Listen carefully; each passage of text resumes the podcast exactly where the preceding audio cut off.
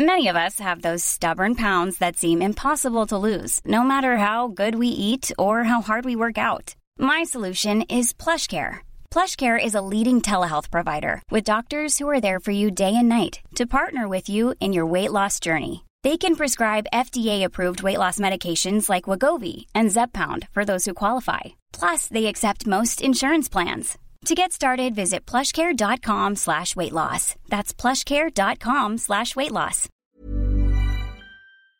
Are you PNLP? This is the Premier Non-League Podcast.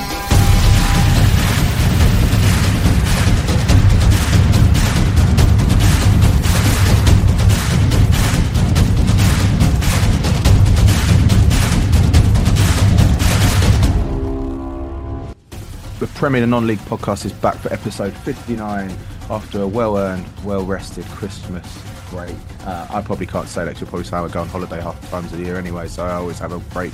Um, Gaz, Trev and Chris and myself, James, here tonight. How are we doing, chaps? Did we have a good uh, festive period, Trev? Yes, we won. We won three games out of three. Beautiful.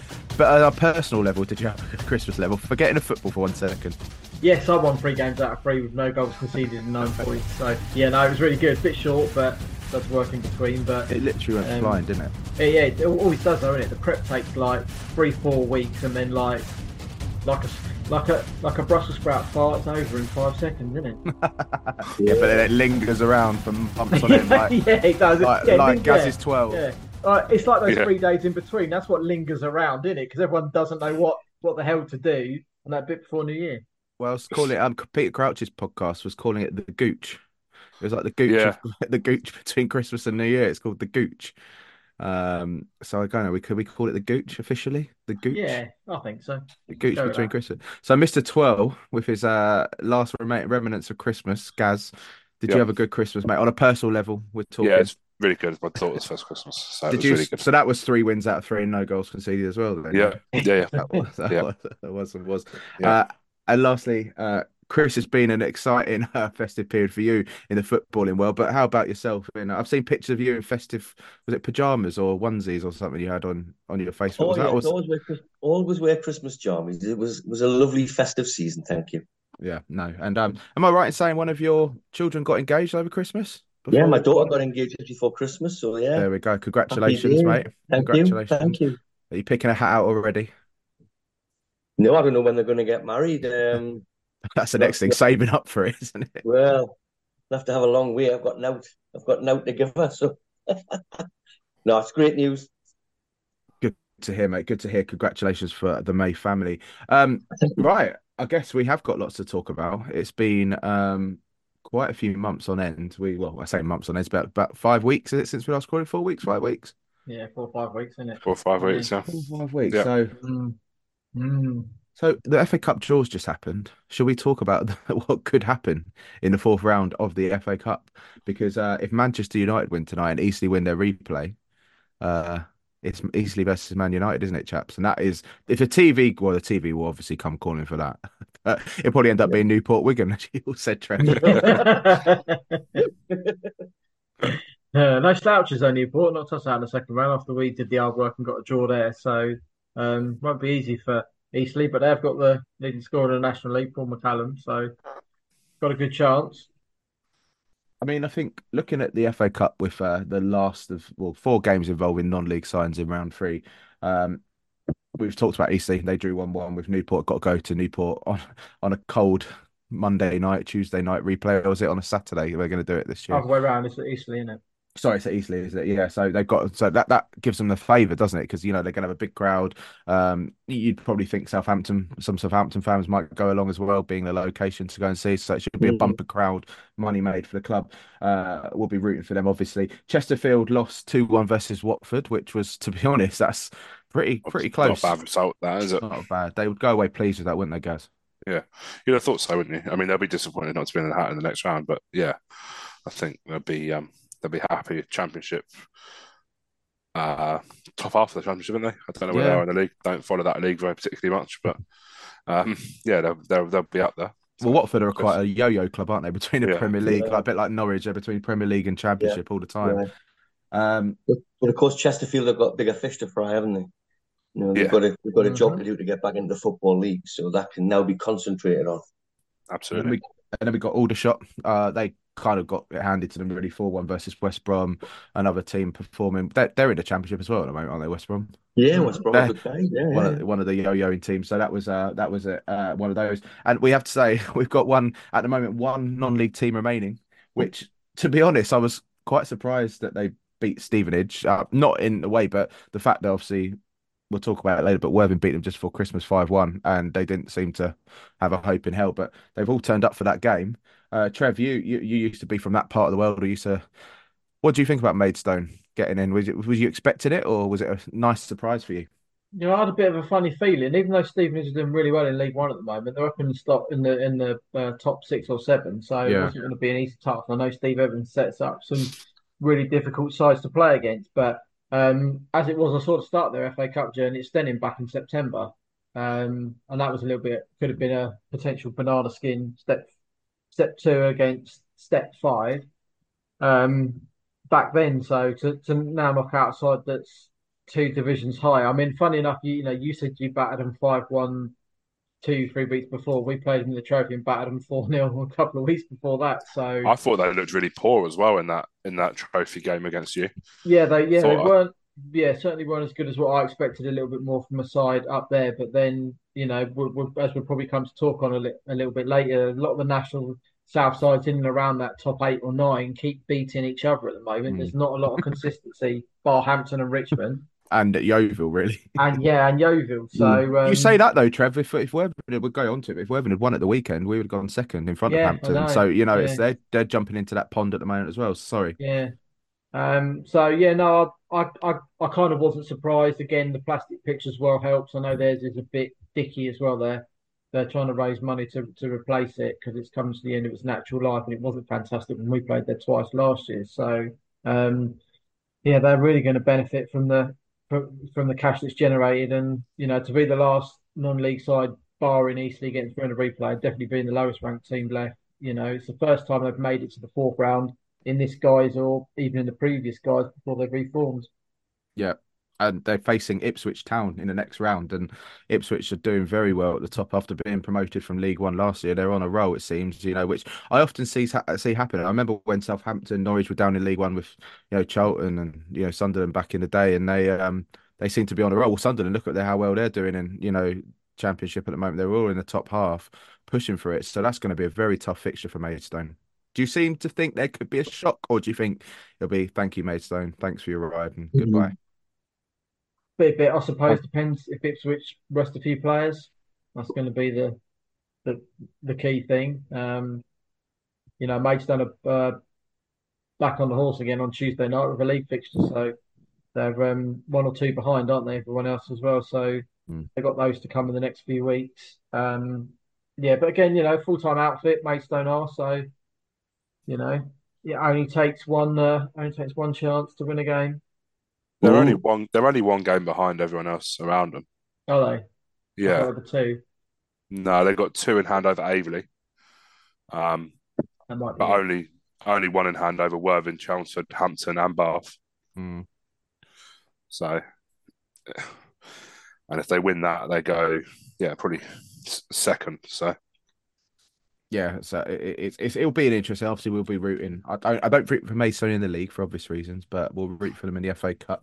Um, those games are due to be played around the 27th. Now, obviously, in our last episode, we made quite a big song and dance about the fact there was no National League, and I know Trevor said when Maidstone won on uh, Saturday, "Oh, take that National League." Yeah, take that uh, FA Cup and ITV and all that lot, because that would have been. I mean, it, it would have been. It's not a glory one, you know. It's not a glory one. Obviously, we know we had Newcastle, Sunderland were probably the sort of key TV picks of that weekend for obvious reasons. Um, but I think I think next round we've got to see Ipswich versus Maidstone in there. You'd have thought, wouldn't you? Or do you think that could even be overlooked as well? Uh, could be overlooked. Um, Mm, could be overlooked. Ipswich Championship. Um, so we'll see. We shall see. Um, but it's it's a difficult draw. It's one of those draws where Ips, if Ipswich turn up, it'll, it'll be definitely a step too far for Maidstone. Will Ipswich turn up? will be concentrating on the league? Do they will they see it as an opportunity to actually go all out and get into the fifth round of the FA Cup? It's an interest, it's an interesting one. But even at their second in the league, you still think you know with possible promotion to the Premier League, you still think mm. they they might overlook it? Um. Uh. Yeah. Who Who knows? I'd like to think that that um, they'll give it a good go, and I think. Uh, who knows? There's always been these cup upsets over the last 100 and 200 years or whatever it is. But um, you just look at it on paper and you think, well, that's as far as Maidstone are going to get. But you never know. But, yeah. Magic of the FA Cup. Absolutely. no, Gareth, that's gone. That's long gone. no. we, well, it kind of, I, can we say it's maybe a little um, Salt Bae dusting of magic, sort of salted yeah. over a bit of steak, not not full magic. Uh, I don't know what Trev thinks about that. Do you, you know he sort of slaughtered uh, the FA Cup last round? The Magic's gone. Do you think this is a little sprinkling of magic still?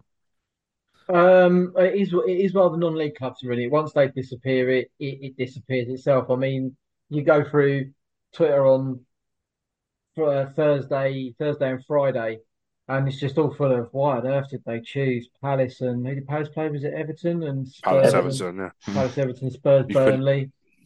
You know, you can almost guarantee that Man City Spurs will be a TV. Yeah, it will be. Yeah, absolutely. And I think really, you know, I can watch that twice on Sky this year. And you know, if you haven't got Sky, the pub ain't far away, and there ain't there, there really can't be that many people that don't have access somewhere to a Sky subscription, whether they share it with someone else, they've got their own, or they go to the pub. So I've just got no, I've just got no interest in in watching no. it. You know, Newcastle no. London, perfect. That you know that that deserved to be on. The rest, I think, were just all easy. I know, um, you know, I know, I know his viewing figures for the TV companies and all that, but surely, you know, someone must be sitting there sweating away this morning from the, from the choices and the lack of actually crap football. Actually, one of the program columns I wrote today was I'd love to see them publish what the viewing figures were for the games over the weekend at the start when kickoff was, and then how many were still watching by the end. Because I bet they were so far down they wouldn't dare release what the figures are. Yeah, yeah. Freedom of Information Act, anyone? yeah, yeah, probably. Yeah, you could do that. Yeah. Well, that would get us a bit of publicity, wouldn't it? This non-league podcast uh, sending a taken on ITV and BBC. Um, we got Ian Ian Wright in his uh, snow-covered captain, rather his oversized jacket. I saw it looks like he's uh, been snowing. Had a little bit of snow down here on the south coast. It's been snowing up in uh, up north, Chris. No, but very cold. It's cold. It's um, yeah, chilly. No, I did think, guys, I know us, us South Coasters, I would really hope that Worthing was going to get a good old downpour of it, but it's just a token dusting that we always get has now turned to ice already. So it looks a bit pathetic, but we'll take it. We'll take it. Um, moving on to the FA Trophy this uh, coming weekend. Um, Standout ties, guys. Have you had a look at the fixtures? Any standout ties? I Gateshead, Weston-super-Mare is end of each each end of the country. I think that's going to yeah. be an interesting one. Um, Western, you know, there's lots in there with massive great distance. Five yeah, Chorley, Fylde at Aveley, us going to Radcliffe, Hampton, Hartlepool, Hampton, Hartlepool. Yeah, uh, Hendon are going Oldham, I think. I mean, Bishop Stortford have got a southern fixture. Can you believe that? They're playing Aldershot Town. Yeah. they don't have to go north for once; they can go south. Take them just as long around that bit of the M25 than they would do to get to Shields, probably. to be honest, it probably, probably. would be about the same time yeah. on a Saturday. If someone has a bloody accident, you know that, you know that. Um, and obviously we've got uh, Dorking, uh, sorry, um, Barnet are taking on Radcliffe away. Uh, Trev, what what are your thoughts on that? Do you think it will be a, a victory for you guys? Uh, it won't be easy. Um, no. 1500 there at the weekend, having won 3 1, and uh, I think six points clear, Chris, I think, of Warrington. Yeah. At the moment. Yeah. Um, They're a good side. Yeah, They're yeah. Good, um, good managers. Um, I don't know because someone asked me actually just before I come on, um, uh, how seriously are we going to treat it at the weekend? And uh, I don't know because it's another another trip to Manchester, which we had last last week. Uh, sorry, the weekend. We've got trip to Gateshead and a trip to Oldham this month as well. So the boys are putting the putting the miles in, but um, I don't know. See, you flip the other side of the coin. Chesterfield and Oldham are probably the other two biggest sides left in the competition. Um, it opens up a little bit as it did for us last year. Um, but it's not regional. That's the only thing. And you get through this one. If you end up with another long away trip, the um, end of the month or beginning of next month, it's like do we really want to get it in the way of trying to finish second or third? Mm. Um, I'm not quite convinced, but if there'd have been if it had been a southern, a southern and northern regional competition as it was last year, then I'd say yeah, go and do it because we've got seven subs. You can use five, start the strongest, get the game done and dusted, make your five subs and go home. But it isn't. I definitely think there could be a shock in the making. Uh, it's uh, Macclesfield versus Dorking Wanderers. Obviously, that I think that's the for me that's the tie of the round that's got shock written all over it because Dorking have been so up and down. I'd say probably more down and up over the last few weeks. Um, Mark Mark's calmed down from doing his rants on TV and on social media, hasn't he? But what are we what are we thinking? Uh, what are we thinking about that Dorking game? Do you think Macclesfield obviously full time? We're step four, Mm. aren't they? Um, Yeah. Uh, think- Macclesfield, they've just signed Tunde Owolabi as well, who's a tremendous uh, striker. So they, they've they've got danger all over the pitch. a tough one. I can see Macclesfield. Um, I can see Macclesfield doing that. Um, but again, it depends on what Mr. Savage wants. Does he, does he want um, to go all out for promotion or go out all out for promotion and the trophy? Uh, de- depends on Mr. Savage, doesn't it? Mhm. I think if you get through this round as well, then your mentality changes a little bit because you're another inch closer to Wembley, aren't you? So I think Yeah. you'll take, you know, whatever you get next round, especially if you, especially haven't got if you haven't got to travel too far as well. Um, Mm. and a few of the few of the bigger sides, you know, find their way out the uh, find find their way out the door as well. Um, I don't know, it's difficult, isn't it? Because I mean, I thought last year when we were going along the playoffs and that that the trophy was, you know a little bit of a distraction, but you get away to, to the semi-finals because the draw opens up. It's you know possible for for anyone any anyone to get to. You probably wouldn't have said Halifax Gateshead would have been the um, trophy final at the beginning of the year. You'd have picked your Wrexhams, your Notts Counties, or your Chesterfields. One of those three to at least made made the final. Absolutely. So the FA FA Trophy, another cup term competition this uh, weekend. Also the FA Vase. Uh, any standout ties for you guys, uh, Trev and Gaz? I know you watch more games at this level than I probably do, or Chris does. So any ties that you sort of stand out that this round that you've had a look at? Um, Deal definitely former winners still in it. Um, I think they're heading. I'm not sure if they're. I think they're they're at home to Cobham. Um, there's another two sides from Kent, Holmesdale, who have gone the furthest they've ever gone. They're at home on Saturday, I think, to Highfield, I think it is, and I think Erith Town travelled to Hilltop. But um, it's an it's an open open, open draw now, really is. Um, you know, you can Wide smell open. yeah. smell Wembley, can't you, Chris? When you get to this side of Christmas, Yeah, the you bars. can. Yeah, absolutely. Um, I remember uh, when South Shields were in the in the Vase in 2017, and when we we were booking trains and hotel rooms, with even it was the last 16. You know, you just you, we just felt as though we were going to do it, um, and it it, it does at that, that level. At that level, it's it's what it's about, and um, it's wide open this year. Wide open. I think one we've got to look out for though, because I mean, my friend uh, who's not really into non-league, but he's getting more, but he lives here, is in Farnham, because Farnham Town are still unbeaten. Yeah. They played 16 games in the league. They're still unbeaten in the league. No draws. They've won every game. They're on fire at the moment. So surely the game versus Bridgwater Town. Not sure what Bridgwater Town are like at the moment, but Farnham have definitely got to be sort of, Mm. you know, with a strong chance of winning that trophy. I mean, it was stepping well ahead of ourselves, but the, their form in the league is amazing. Yes. Yes, yeah, only side with a hundred percent record in the country. In New Anywhere. Of course, no, no, um, no uh, television will bring that up apart from local, local, uh, local. What level of Bridgwater? I'm trying to look on football web pages at the moment. I can't see. They're obviously county league, but where? Yeah, But even they, five or six. I think they're Yeah. six. Might be Tool Toolstation Western League, maybe. Well, they must be from not even getting out, coming up on football web pages. To be honest, I'm trying to Yeah, search right now. one So, of those. Yeah. Um, but yeah, good, good for Farnham. Good opportunity because they're they're, they're well odds on. You think for gaining promotion this year because something will go significantly wrong if they don't. Um, I don't know, Trevor. Has there been much investment over at Farnham, or is it just they've picked the right players and got the right squad aligned? both. They've got. A, I think they've got a bit of a budget. Um, they've got a good manager who's who has got players in that he knows, and I think some are from the level above as well as the level they're at. Um, go and put a good group of players together that, that buy into what you want to do, and it becomes that that that much easier. But um, I uh, I mean I think Jersey they're in the same division as Jersey Bulls as well, so um, you know they're. Uh, they're no slouches themselves in wanting to try and get promoted as well. So um, to go, I think was it 13 out of 13 they've won, isn't it, so far? Yeah. Yeah. No, 16, 16 out of 16. 16, 16 out of 16. Oh, fantastic. Even Yeah. better. So, um, yeah, you know, Men- um, mental, isn't it? yeah, yeah. The only question is, is will the Vase derail what they've done? It hasn't done to a lot of clubs in recent years, but when you got that pressure on your shoulders of not having lost or even dropped a single point, you know, there's a uh, lo- lot of football still to play.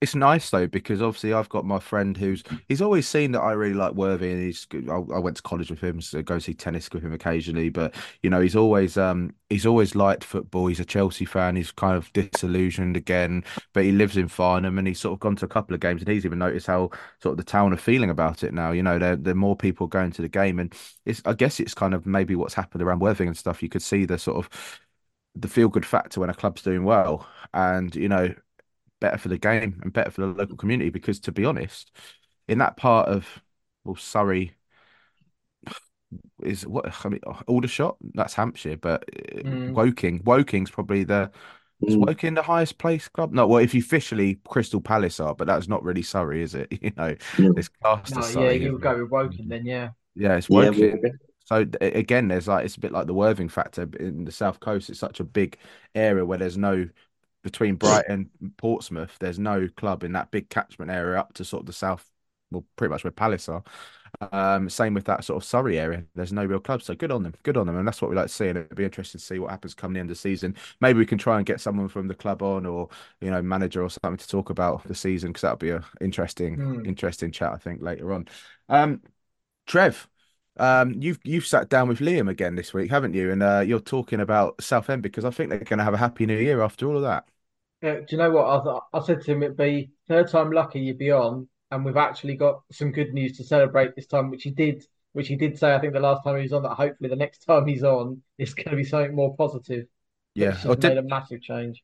didn't didn't news that week that we last interviewed him? Didn't news already make our podcast kind of out of date about two days after I think we interviewed and sort of some sort of money or some buy or something was going on. I can't remember exactly because it's been such a long saga, but I'm almost certain something happened. So are we going to strike again and it's going to be out of date before we even publish this podcast? no, I think I, think we're quite safe this time.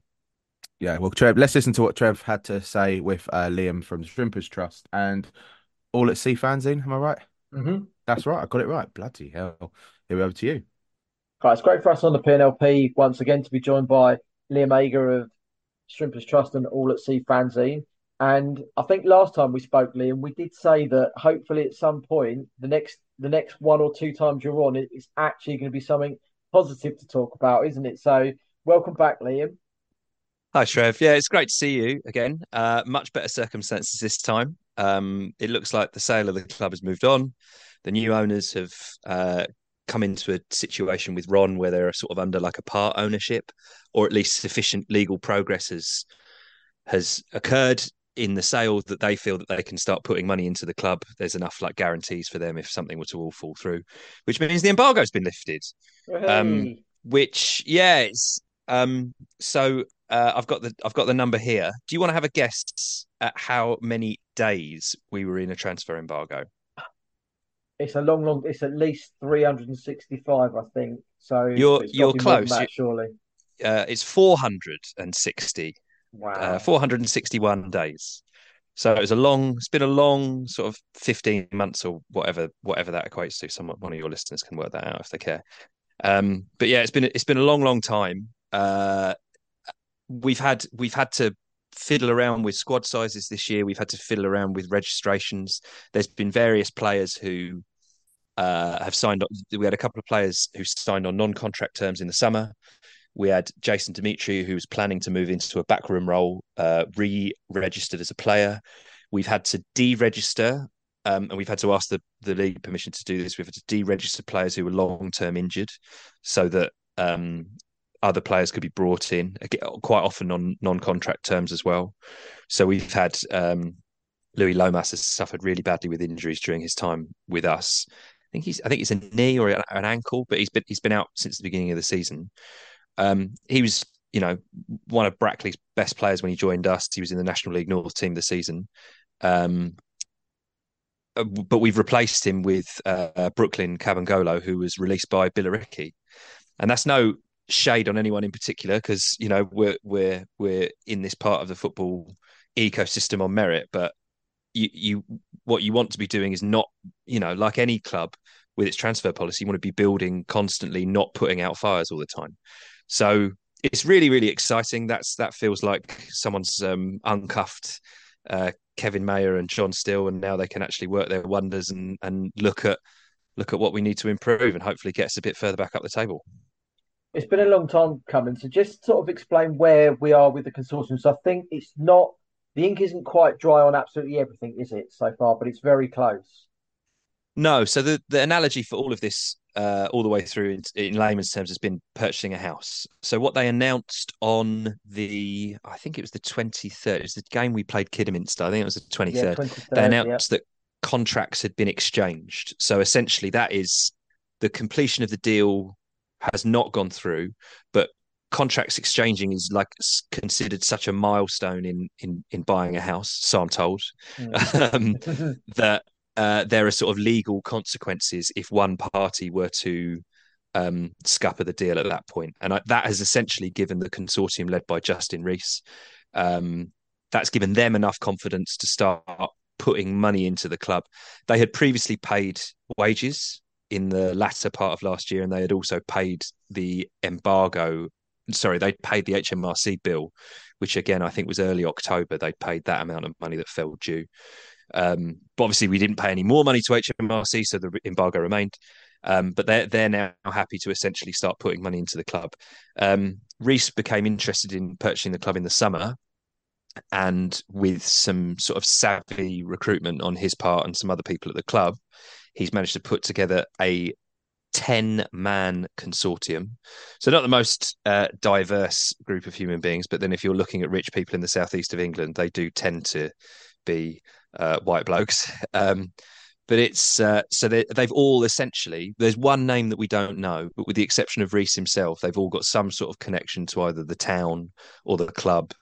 And the hope is that whereas Ron Martin was sort of uh, emblematic of um, the sort of owner that uh, wanted to own um, bricks and mortar assets in a cash rich business with a captive audience and a captive fan base, these guys all feel like they want the best for the club mm. and they want the best for the town. And it really feels like, hopefully, I see, You know, they're they're they're they're barely sat down yet, but it really feels like a sea change in attitude and about what sort of things can they do to improve uh, the club both on the pitch and off the pitch.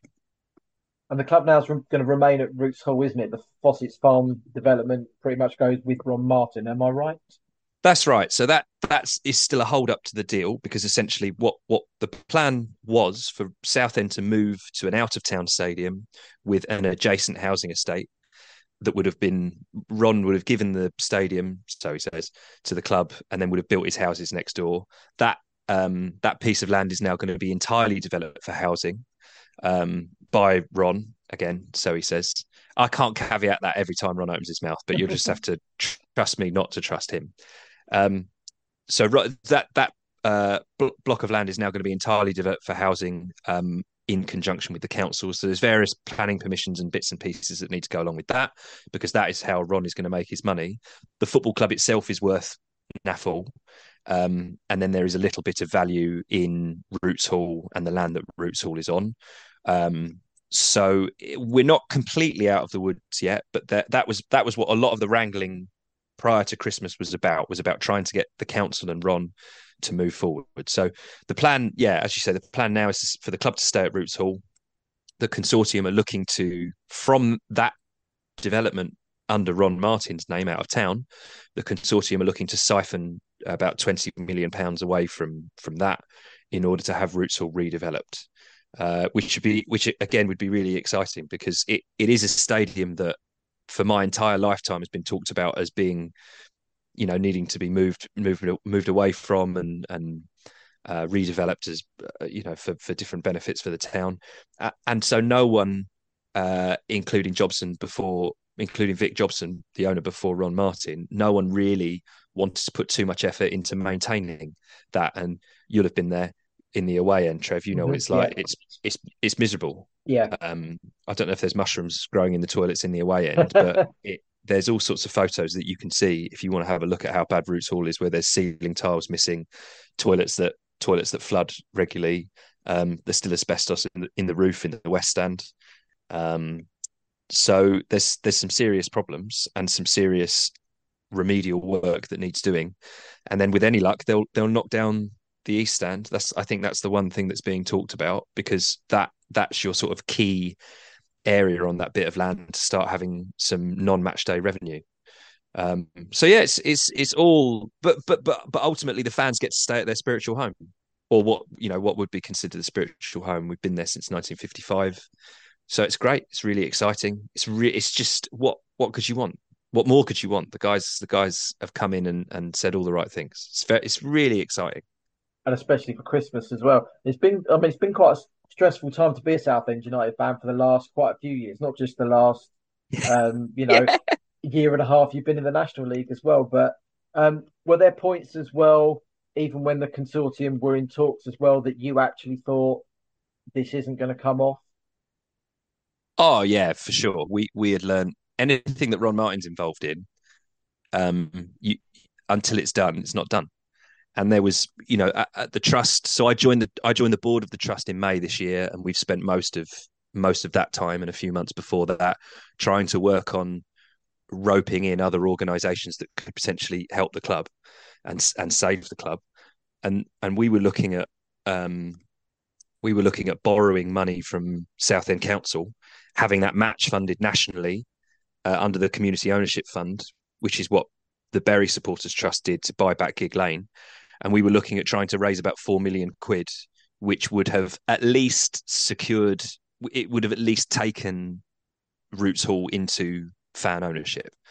And at that point, that doesn't necessarily save the club per se, uh, but at that point, you then have all of the um, costs associated with potentially forming a Phoenix club covered because you at least own some sort of Yeah. assets in there and you could and you could attract people in. So it's been it's been a really really long year and there was there was no it's not to say there was no faith. There was always hope, but there was no expectation that anything was going to run smoothly. So we've been we've been working um uh like blue ass flies for like the whole the whole year really trying to make sure that should the natural sort of organic process of selling a football club fail because it did earlier on in the summer when Kimura approached Ron um, that there was some sort of safety net whereby the fans could do it. Other fans have done it. There's loads of examples of supporters trusts like Swansea, Exeter. Uh, I think Wycombe did it as well. There's loads of of um, supporters trusts that either that, that took control of the club at the last minute, and and you know we did, we didn't want to do that. We didn't want the points deduction. We didn't want, you know, I got a full time job. I don't want to have to rebuild a football club. it's, it's, it's a nightmare. I don't want to have to do that. I like my job. Um, but but if we had to, you know, we we needed to make sure that we were in the best possible position to hit the ground running with that sort of thing. So it's been it's been a long year, but I think that it looks like we've got the best of both worlds in that regard. yeah, definitely hasn't come to that, which is which is obviously great as well. And we've got to mention the, you know, fantastic work Kevin Maher, Darren Currie, and Mark Bentley have done on the pitch. You know, at times you've had one substitute to pick from. Um, there hasn't even been, you know, drawing straws or anything like that. And I'm surprised, to be honest, actually, the three of them didn't re-register themselves as players. Yeah, we've had we've not we've not played a single league game this year where we've been able to field a full bench. So we've always had a space on the bench for every single game so far this season. What the coaching staff and what, to be honest with you, what all the staff at the club have done, playing, coaching, and then the, and then all the non-playing and backroom staff, Mm. part time, full time, everybody has done. Everybody is bound together and really been galvanized by this. And without wanting to blow smoke up the arse of the fans too much, like the fans have done their bit as well. There was all the Roots Already stuff um, in July in order for various safety certificates to be issued by the council. Um, there have been fundraising drives to pay staff wages. So I think there's been a real, an enormous collaborative effort between everybody. People that don't support uh, support Southend have been giving us money. We've had um, chairman of York City gave us ten grand for a for a hardship fund. We've had American Wrexham fans donate for the the players GoFundMe that was um, done in October of 22 or November of 22, whatever it was. So all of these people that are associated with Southend have worked tremendously hard. But as you say, I think you probably have to look at Kev, um, Mark, and Darren, and just it, it's astonishing the performances that they have inspired from those players on the pitch. Like I say, a couple of players on non-contract terms there who is insure if they get a leg breaking challenge, is their insurance going to cover them? Mm, I would, no. I wouldn't have thought so. you know, and and yet Jack Bridge has got something like twelve assists and goals this season. It's it's astonishing. Um, they've re- they've inspired everybody, and I think that there is, unlike anything I I have ever seen, there is like a a real dynamic now between fans and players, and you can see that everybody at the club is, is pulling together. It's it's been an astonishing thing to witness, really. That they they are all a tremendous credit to themselves and to the town. Absolutely, yeah. I don't I don't think there's much more any one of them could have done, you know, this season to uh, to get yourselves any further to where you are. So now now we're now we're back on the uh, on the good side, um, shall we say? What are you hoping for for the future? Short term, medium, long term? Well, look, I think long term is uh, long term is just stability. Long term is to just operate like a normal football club again, to just enjoy going to games, to not have to worry about looking up the listing at Basildon Crown Court to see who's who's trying to take some money off of us. Um, long term would be the redevelopment of the stadium. Long term would be promotion.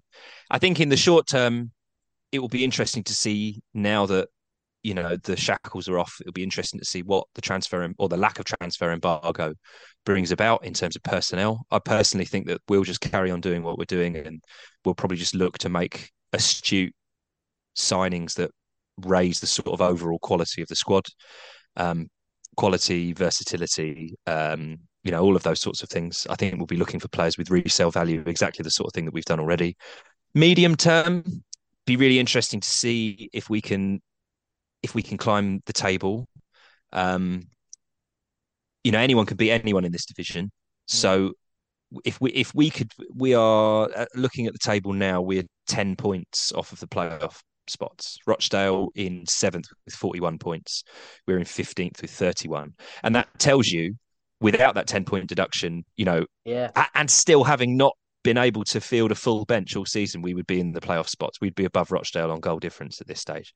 So there's definitely a team there. There's definitely some some players in there who are, are playing above above this division.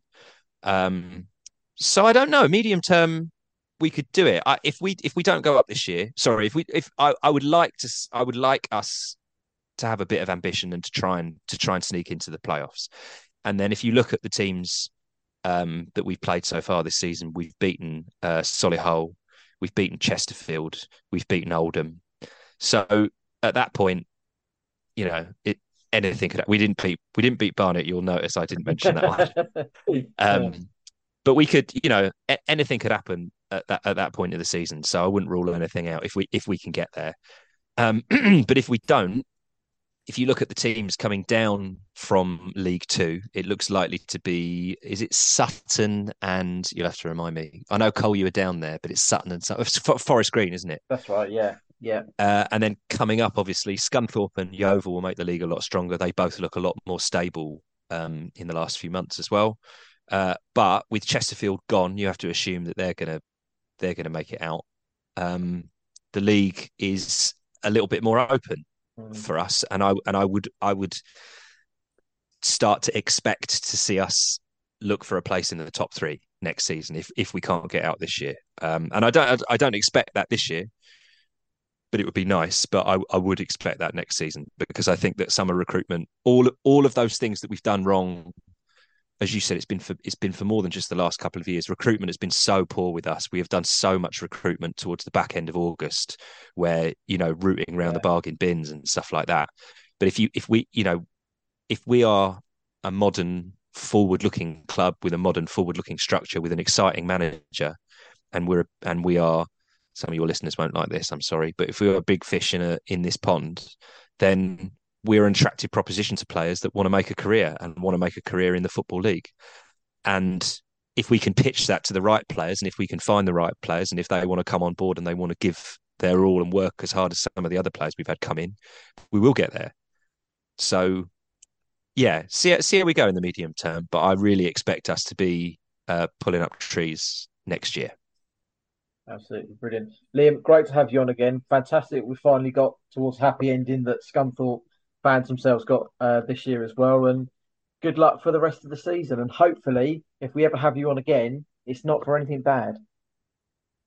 I think this is. A, I hope this is the last page on that chapter. Um, but it's it's really it feels very optimistic. So it's it's been really great to come back on. Thanks for having me. Brilliant. Thanks, Liam.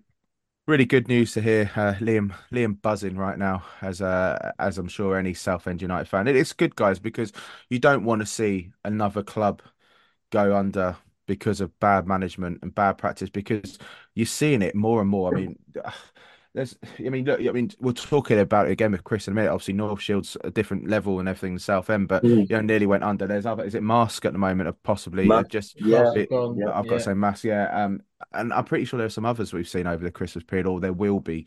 But mm. it, it, just like you know, it just breaks your heart. Like I, have felt it nearly with. uh Charlton, you know, over the years because I felt like our owners. I know Chris, you probably maybe not felt going, but Cowboys running the club at Sunderland. You see it happen yeah. all the time. My friend's a Swindon fan. They they look like odds on to probably get relegated the way their form's going at the moment. You know, they're recalling players like Ricky Aguiar who played for Worthing um, on loan. They're recalling him, putting him on the bench. They haven't got a clue. And he said he thinks if they went down to the National League, they could their time could be up because the owner sort of he, he, was all song and dance when he came in. I think he's Australian or something. The owner of Swindon, all song and dance, and then he seems to have buggered off, and no one hears from him anymore. Yeah. Again, it... some of it obviously is mismanagement, but the worrying thing for me now is it's technically in a lot of these cases it's not mismanagement. It's I suppose it's mismanagement in by the league and FA hierarchies. Um, putting pressure on clubs to get facilities in place and do things that they're not materialistically cut out to do. You know, trying to climb the pyramid, but they haven't got the, the resources to do it. But they've got no choice but to climb. You know, it, it's compulsory promotion, which means compulsory ground improvements and things like that. And clubs just haven't got the cash. So there's a whole myriad of reasons. You know, yes, we've had some terrible owners but you know, the teams that we've just mentioned there, some of them haven't been terrible owners, have just been victims of their own success. Well, they've often said, haven't they, that promotion is almost like a punishment in some cases. Yeah. I know, I know we spoke about it a couple of years ago when, you know, whatever sort of the behind it, reasoning behind it. Obviously, Peter Crouch went to Dulwich Hamlet and they were saying because they've got that sort of and they're well known and sort of brag about this sort of hipster culture that they like. They've got craft breweries at Dulwich Hamlet's ground. You know, if they went up to the National League, they've gone the opposite way, unfortunately for them. Mm-hmm. Um, probably good for their coffers, but they wouldn't be able to sell beer pitchside view.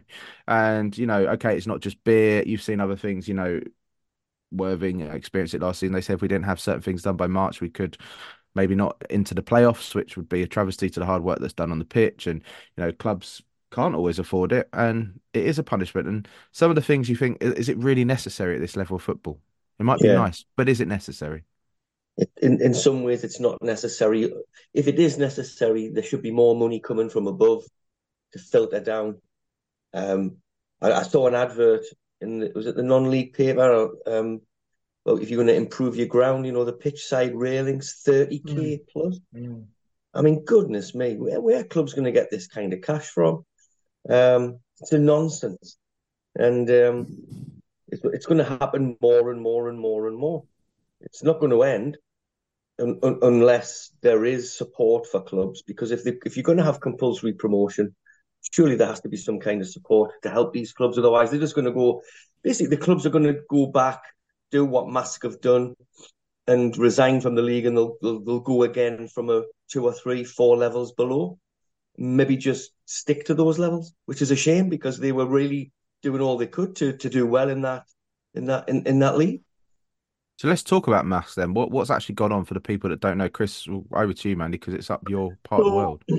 I don't know everything, you know. No, of course. I'm not part of it, but but basically, Marske have climbed from the Northern League, uh, like Mhm. South Shields did, um, with tremendous management on the field. Carl Jarrett had been there for many years, and they'd climbed from the Northern League into the Northern Premier League East, and then got promoted to the Northern Premier League Premier.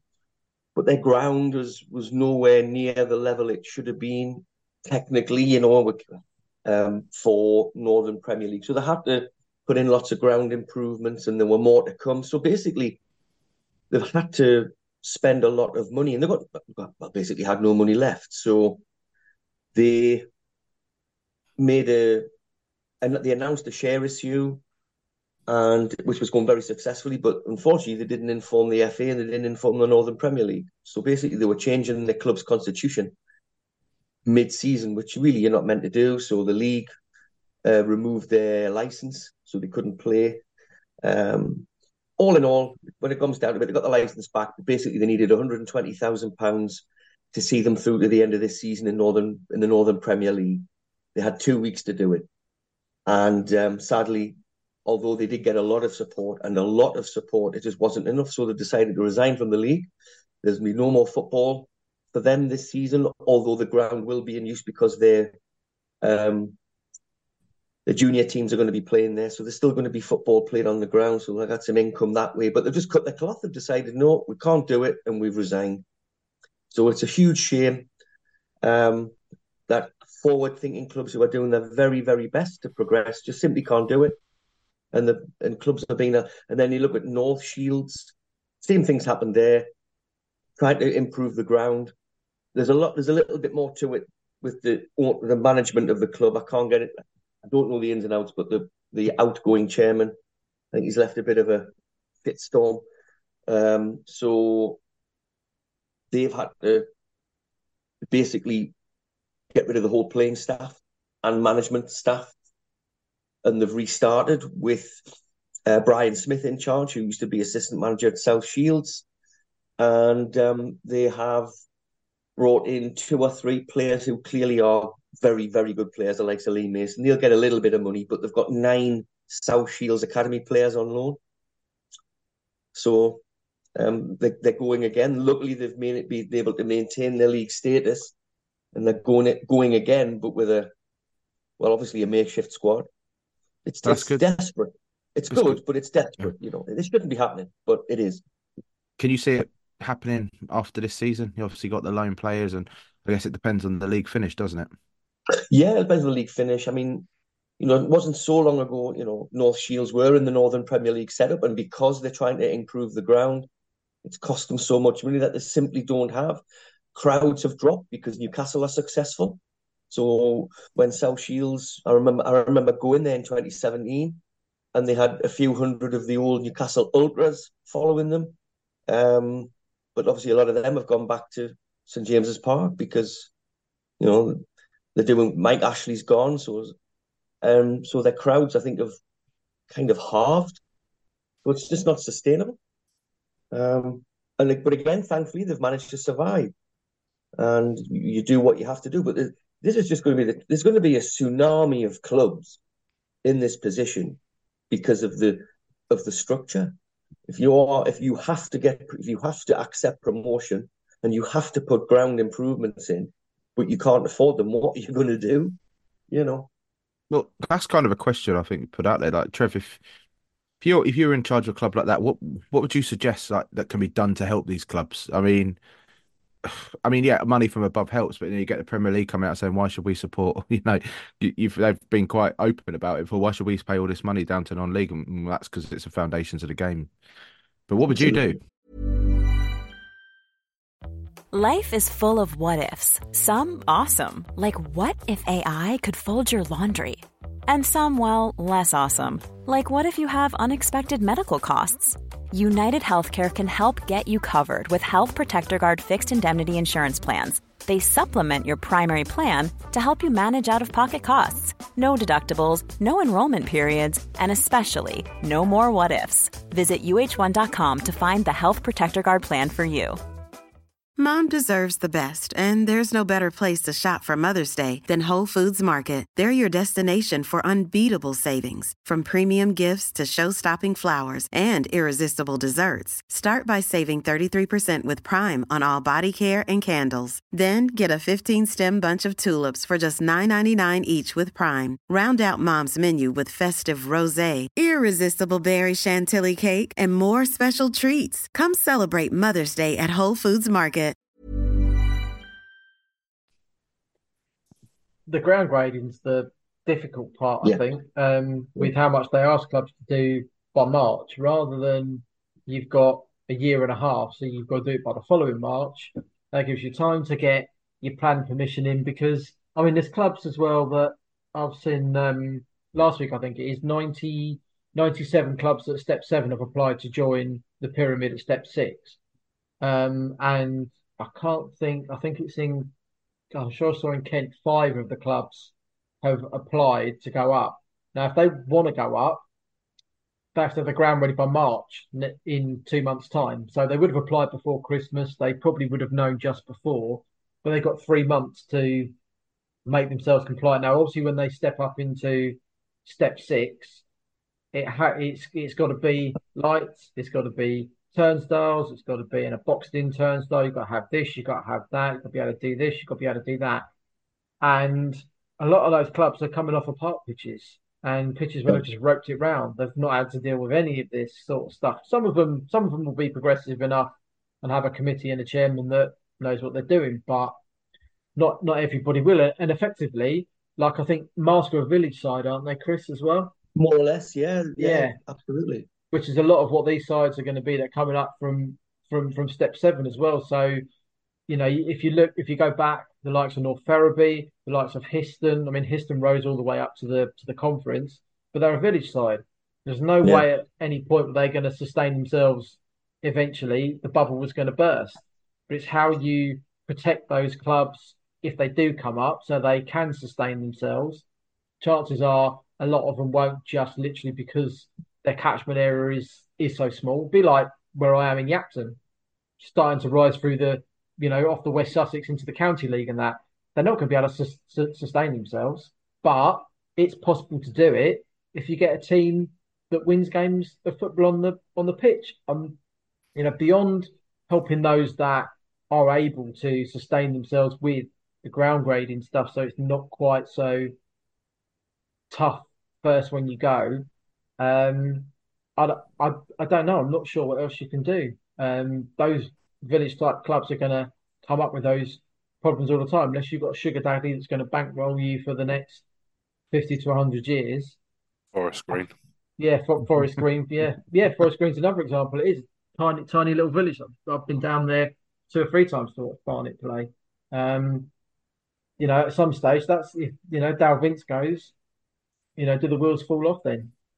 I'm not sh- Well, really sure what the answer is. Yeah, another thing obviously is, player wages. So, um, because of the astronomical levels of money in the Premier League, a lot of youngsters who are being released by Premier League clubs who have gone through the academy system and they've gone through the under 23 system, a lot of them have been on astronomical money pro rata for their age, etc. So their expectation is grossly ahead of what clubs in non-league can afford. So you've got so they've got agents. So clubs at, at say our levels are dealing with agents where 30, 30 to 40 years ago they didn't. Um, so the the Premier League not wanting money to filter down, unfortunately, it's a double-edged thing because the money that the players want is filtering down. So you've got players who want big money and to stay full time, but there are only there are only so many clubs who can afford that, and other clubs who might want to try and get these players are pushing the boat out to get them Mm. and are, are in trouble. So it, it it's a there's a whole host of different things that are causing problems. Um, ground gradings, you know, player wages. Some of the money that players ask for is absolutely ludicrous. It's the same in, in club cricket, you know, up here in the Northeast, the Northeast Premier League.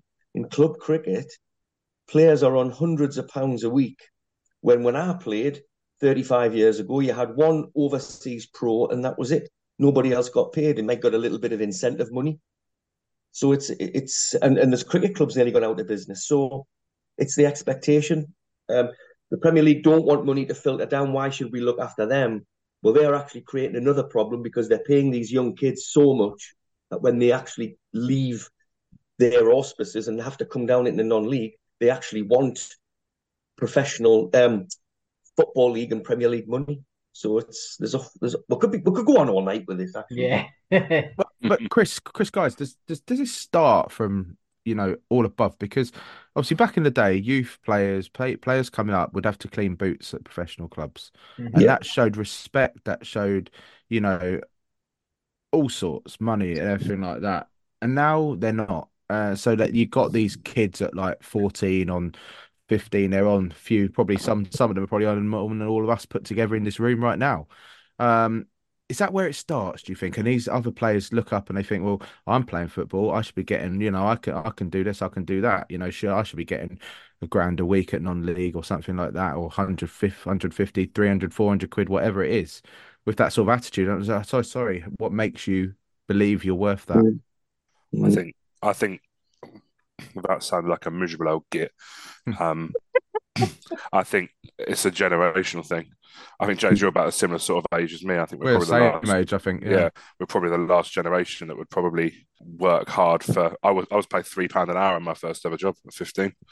Uh-huh. Can you see a fifteen or sixteen year old nowadays going out and getting paid three pound an hour? Absolutely not. I, I Mm. did anything to have my own money, um, rather than take it off off my parents. So But Mm. guys, you just have to look at some of the some of the figures that come out, you know, of annual at the end of the financial year of clubs, uh, the um, agent fees, you know, at National League, North and South level, and below Northern Premier League level, absolutely ridiculous. You know, agents fees. Um, um, I spoke to the, the, a guy we had at South Shields last season, like called Joe Monks, who um, is involved in player recruitment, etc., etc. And he just said to me in the summer, you know, unfortunately, it's about money. It's about money. If you have, if if you want the players, you're going to have to pay them, and and the, so the, the players hold all the aces, don't they? Mm. And it's yeah. the clubs that have to mop up when it goes wrong. I wonder if we'll ever see a sort of complete re, you know, a whole re- overhaul of the football system in the UK because the way it's going, it's just going to get worse and worse. If we, you know, this this seems to me to be the sort of tip of the iceberg with all of these Yeah. clubs going. And you know, we're going to see. We, we said it, and we we sadly over, over the sort of three four years we've been doing this podcast, we've we've seen clubs go. Sadly, be reformed, what what what not. But are we going to start seeing more and more because of things like this? Players demanding salaries. You know, we're going to see that Premier League is going to become well, it already is kind of uncompetitive anyway. But you're going to see that in most of the leagues, it's going to come down to the national. You, I mean, you look at the National League already. How many? You know, is it only two clubs in the National League that aren't full time now? Mhm. Comparing that to yeah, th- three, three Trev, that com- are. comparing that to ten years ago. Yeah, you probably had half the league were full time, the other half weren't. Yeah, my point exactly. I, Mm. when you look at um, yeah, I'm sorry. When you look at someone go, go, like go. um, Eastbourne Borough, has just putting a head of recruitment who is ex Brighton, ex Man United, and ex Liverpool recruitment, he- he's sort of scary. that's where non-league's going, isn't it? Mm. Yeah. It's going to come a point where the way it's going, if, if we continue along this pathway, you're going to need billionaire owners at National League North and South level to be competitive. Mm. Mm. it's I don't know. It's it's sad, but you know, I, I, it's, I mean, we- we'll do this podcast for however long we do it for, and you know, I'm sure we'll the whole it will it, it'll be National League North and South soon. Will be all majority full time. Give it five years.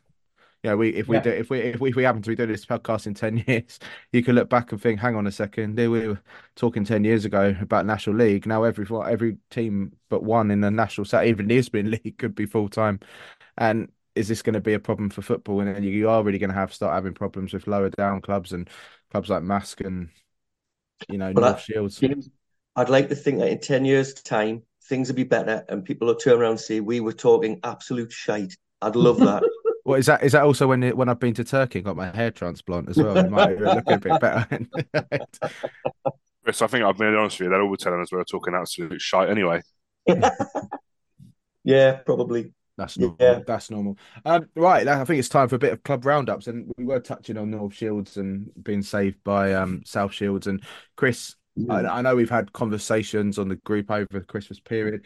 South Shields are now managerless, or have, have sorry, have you, are you still managerless, or have you got an Yeah, we've got interim? interim manager, so Yeah. Elliott Dickman, who's former um, head of academy at Sunderland and head of player development at Newcastle. He's and he's he's currently the academy manager at South Shields. Um, he's interim manager, and Lee Picton, who was our sporting director, former chief executive, former co-manager, former coach, former player. Um, he is his interim assistant.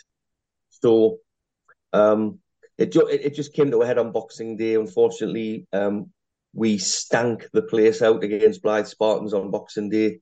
Clearly, there was a complete and total, you know, um, not meltdown, but it was a, it was a, it was just, it was just misfitted. Um, Boxing Day, we were awful. Um, there was no spark, no drive, no energy, no desire, and that was on and off the pitch. Um, so the decision had to be made. It was clear it was gone. It had gone very, very wrong very quickly. Um, whether it had been going wrong for weeks prior to that, I don't know, but clearly it had gone very, very wrong, and so the decision was made. And then we went to Blyth on the Saturday, put in an excellent, an excellent twenty minutes, and then went back to type. Um, so it's it's a tough time. It's all people might say it's it's coincidence, but of course the club's up for sale. Um, is the is the chairman going to continue backing until the sale? Is he not? Because of course, you know, you, you, you're talking six figure sums that he has to inject because of the fact that we are full time. Um, me, I mean, Ronnie and I hopefully going to be doing a Mariners podcast in the next couple of weeks because Ronnie's more or less fitting well again. But uh, so I don't want to like kind of go too far into it. But um, it's it's it's not something's not right. Um, and it, it's it's clear that what's gone on, what's going on off the pitch. It, it's easy for them to say, "Oh, it's it's not affecting us on the pitch," but something is. Something is because It's the so, energy so and weird. yeah, well, the energy and the spark that was there in the first ten weeks, you know, um, it was just hasn't been there. And and one of the things, uh, I, so I, I I believe that we've gone too big too quickly, full time when we didn't need to, big news stand when really at the level we were at we didn't need it. Now is the time that we should have been thinking about going full time, having got the National League North. Now is the time we should have been thinking about building a new stand because we're in National League North. But all these things are in place.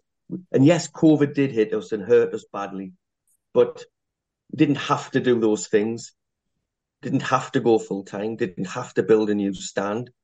And unfortunately, um, that is is going to uh, ultimately perhaps cripple us because the the chairman has paid for all of that, and he can't keep paying for it forever. So the um the fact is, un, unless there's a a very rich man or woman or um, consortium that's going to come in and be able to ship, you know, pay millions for the club and then shell out half a million a year, then we're in a bit of stuck. It's, I, mean, it's, it's, it's gonna.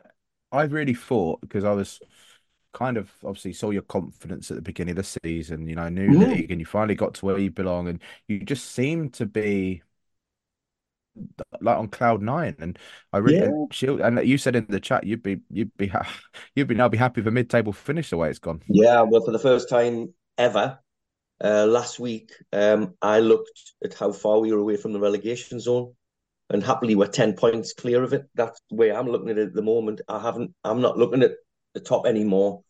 Um, there are players in the club who aren't good enough. There are players in the club who I don't believe care enough. Um, and again, it goes back to what we were saying ten minutes ago about players. You know, getting so much money, and because they hold the aces, they can just do basically bot all and pick up a wage. So, um, I'm not saying that the attitudes of all the players are bad. I'm not, but there are players in that group who aren't good enough, or who appear to not care enough, and um, we've got players out on loan who may not be quite the level we want them to be, but they do care and would give 110% if they were in a shield shirt. So we're, we're paying these players, we're paying the lads who are out on loan as well. Yes, some of the wages will be covered, but they are better than what we've got in some places, yet they can't play for us. Um, so it's gone very wrong very quickly. And I mean, you know, it's a blip. Um, but I mean, there's only 1,700 there on Saturday. Yes, Newcastle played Sunderland. So we knew it was going to be low. In fact, there was I, I felt there was less than 1,700 there anyway. So the atmosphere was pretty flat. Um, it needs a spark of something. And hopefully it might come tomorrow night, which is Tuesday night, away to Bishop Stortford, bottom of the league. So who knows? But there's a lot of things going on behind the scenes, um, and I know there's one there's one or two people have lost their jobs. Um, so it hasn't been a very um, stable ship, shall we say? Hmm. And uh, what what were your thoughts of Julio Arca? Did you think he? I mean, you were kind of dubious about him at first, but yeah, do you, do you still think he was the wrong person for the job? Yeah, I think um, clearly wasn't really cut out for it.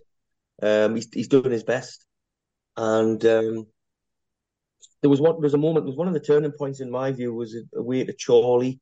Um, I'm told John Lafudu, the right back, was late either for the bus or in arriving at Chorley, and he was dropped and put on the bench, which is fair enough. Fair enough. That's discipline. You know, you're late. You know, but then he was on the bench again for another two or three games, and in one of those games, which was away to Southport, it was crying out for width on the right and pace on the right because they were really Southport were really poor on the left flank defensively and offensively and he didn't bring him on. And I felt then that is it just stubbornness? And clearly it wasn't. Well, yes, sorry, clearly it was. He wanted to make a point on discipline. But I believe in that game, if that's the case, Julio Arca cost us three points. He cost if, if he didn't bring John Lafudu on that game for disciplinary reasons, but because he, you know, the lad was on actually on the bench, then I believe he cost us three points. We were sat in the stand and all it needed was pace on the right and he didn't didn't bring it on. So maybe then he'd lost the dressing room a little bit then maybe. What that do you think will come of him? um i just think he, i mean he's, he does he does coaching locally with um former shields manager john king he'll do that he might do a little bit at sunderland's academy and that's enough i believe he's got little bits and pieces in argentina that tick him over um but i don't think he'll manage again certainly not at the level that he's managed at there. Um, lovely lad, club legend, will always be a legend at South Shields. Always, he's a he was a catalyst for in many ways where we are now. But sadly, it wasn't meant to be as a manager. And you don't think he's tarnished that then? No, no, no. He'll always be no, no, no, no, not at all. But uh, you know, you had that, and then you had Hartlepool, Spennymoor, Darlington, um, all stacking the managers. Yeah. but just before we move on from South Shields and onto that, Chris, what anyone lined up that you think might be coming in? No, there's nobody. Because then you're just going to have that merry-go-round that we mentioned in the pot in the chat group. It's like it's like remember the old Premier League merry-go-round with Alan Pardew, Alan um, with Sam Allardyce, Sam Allardyce, yeah and, um, Alan Curbishley. It was just like they went from club to club and they just mm. dotted around, you know, Palace, Everton, all these mm. different clubs. D- don't you it's talk down happen. about my Alan Curbishley, don't you? Yeah, well, now you've got Steve Steve Watson, who's now gone to, uh, you know, Darlington, and the lad from Marske has now gone to Spennymoor, and it, it's, you know, so the, and Graham Fenton, who was left Blyth, obviously he, I, I, I believe, I believe he um doesn't want to manage. That's the reason why he's not at Blyth. That he, he wasn't enjoying management, wanted a different role, perhaps in recruitment or something like that. Mm. And there wasn't a role there for him, so hence he's on gardening leave. So he's not in the frame. Um, I'll be happy to stick with. No, thank you. Is he still unemployed? Uh, yeah. Yeah. I, yeah. I forgot. I forgot about him. Yeah. he left. He left for bigger and better things, and he's gone nowhere. He doesn't need to work. He's a multi Would would, would you have him back though if he put his no, name? In? You wouldn't, no. No, no, really. No. Never go back. No, I agree. I agree. I agree with that. I agree with that. I think Um, once a but manager's gone, until because there's rumours that Shields are going to go part time next year. So uh, Really? next season, sorry, yeah, oh wow, rumours they'll step back, but I'm not sure whether they'll be able to or not because they've got an international academy. So I, I'm not. I think there might be a rule in some. If you've got an international academy, you've got to be full time. Anyway, um, there has been rumours, um, but rumours are rumours. It's just gossip and speculation. But until the the actual future of the club off the field is secured, it would be remiss. It would be silly for any manager to go in. Surely, Mm. I, I Mm. wouldn't. Um, and just I think with Elliott Dickman and Lee Picton there, they're two good football men, renowned coaches, renowned coaches. Let them get on with it and see where we are come April, May. Well, it sounds like it could be a, a cause of a lot of subjects on the PNLP. You've not not even mentioned that you're one of the contributors to the podcast. It sounds like over the next few months, Shields could be keeping us very busy. If uh, you know, busy. rumors of this part time with new ownership, new management, you know, who would have thought it? Eh, Trev and Gaz, who would have thought it? I thought they'd have been the most stable, to be honest Yeah, with you. And it's, Absolutely. what what could our new question be for Chris? Will South Shields still be in business by the end of the season? I Be South careful, Shields getting yeah. relegated. Be careful. Hey, many a true word spoken in jest, James. Mm. you know, I love Shields really, but no, it's going to be. Yeah. It's, it, it, but the thing is, is it, the worrying thing, and you know, if I'm I'm a fan from the outside. I, I'm not passionately linked to the club like you are, but you know, obviously we always want Shields to do well. You know, that's how we came to do this podcast, and Absolutely. it does worry. It does worry when I mean, any sort of ownership upset. It'd be the same if George Dale decided to step away from Worthing, for example. We'd all be George Dale MBE, I should say, uh, Yes. be uh, Mm. taken away from um, that. But uh, well, it'll be interesting to see, as we say. I think it's going to keep a lot of subjects for us in the next few months. Forgetting that Chris is. Uh, a Shields fan, I think it will be interesting for the whole non-league world um, because I don't Hugely. think we'll be seeing promotion this season from you. We won't, but it just goes to prove just how precious it is, you know, how delicate, how delicately poised football clubs are. That if one thing changed, the whole can, thing can come cascading down, you know. Yep. Um, you just you're just a, a flick of a switch away, really. And I have to say, do you think JJ Hooper listens to our podcast by any chance? Uh, no, he does listen, he does listen to our lot giving him dogs abuse and Cedric Main giving dogs abuse. Oh, and they both and they both turn around and score and then just go I mean, you I like probably that. found, although you can't stand him, you probably wanted to applaud him and go, fair Yeah, play, actually- you know. Actually he went up one percent in my estimation because he kept his cool What was the percent before? um, zero. so he's gone he's one percent. But he, Like he his Uber goal. rating. So so Hooper, you know, took his goal brilliantly, proving that he is a tremendous striker when he wants to be, which is all the more why all the more frustrating because you know he can be, but he's not generally interested. But he Mm. was interested. You knew he, he, he, he, he specifically warmed up right in front of the, the gaggle of fans who were giving him dogs abuse. He took it. He was really calm and he let the football do the talking, you know. And Cedric Main did the same. But of course, Cedric Main does that, and now he's gone back to York, back to his parent club. Shame he couldn't be that more professional when he played for Shields, mate. He might have been a star. You know, maybe Well- he's learning. Maybe he's learning. Well, no, the, the pair of them proved what they continue to do. They'll play when they want to, um, and when they want to, they are a force to be reckoned with. Mm. Um, but you know, you players like JJ Hooper don't ply the trade of Blyth Spartans at the age of 28 without having made mistakes elsewhere. And you know, the clubs higher up the pyramid have worked them out, and Mm. that's why they're stealing money where they are. Hundred percent.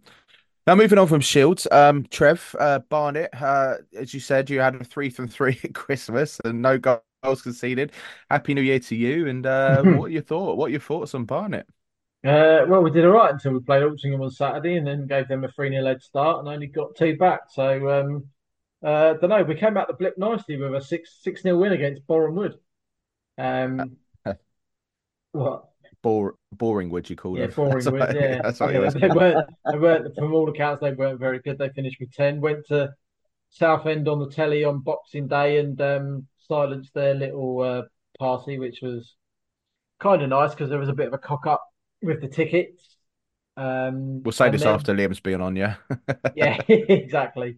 Um, and uh, and then we played them again four days later and beat them again, one 0 So nine point Christmas, nine goals, none conceded, lovely. And then we go and sign a keeper on loan, and then promptly let three in. But before anyone says anything, I haven't I haven't seen the goals yet, but from what I've seen, they're not directly down to him. There's a couple couple of indirect moments, but um, yeah, we're still hanging in there in third.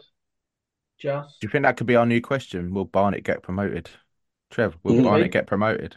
What is your Um, answer? What's your answer on this first New Year 2024 podcast? depends. Uh, this No, month, no, no, matters. No, it doesn't depend. It's a yes or a no. It does. It does. No. It depends on this month. We never me ga- we never gave that I'll you option to. Chris. It was yes or no to Chris, so you got to copy him. I got a better Uh, question to ask Trev. What's that? Will Barnet get a decent burger? Oh, Yeah, got goes. new He's caterers trying to- announced. New caterers announced today. Yeah, I saw that. Was oh, it's not Gaz. It's not Gaz's firm then, no. No. Gaz's firm. No, Oh, no, new caterers. So chips and pies are coming back. Um, they're doing pie and mash as well. So uh, they're Pie new in as we're recording on a Monday. So we're we're at home tomorrow night on a Tuesday. So I shall be taste testing the burger, um, and uh, we'll see how see how good it is. Post a picture on uh post a picture on our PNLP at Mm. PNLP at the PNLP. I will do. Yeah, you like a good away day burger. We like a good burger. Staple we do. diet. we do, we do, we do, we do. Tastes me So, to so, instead. so overall, you're quite happy then with what's happened over Christmas period.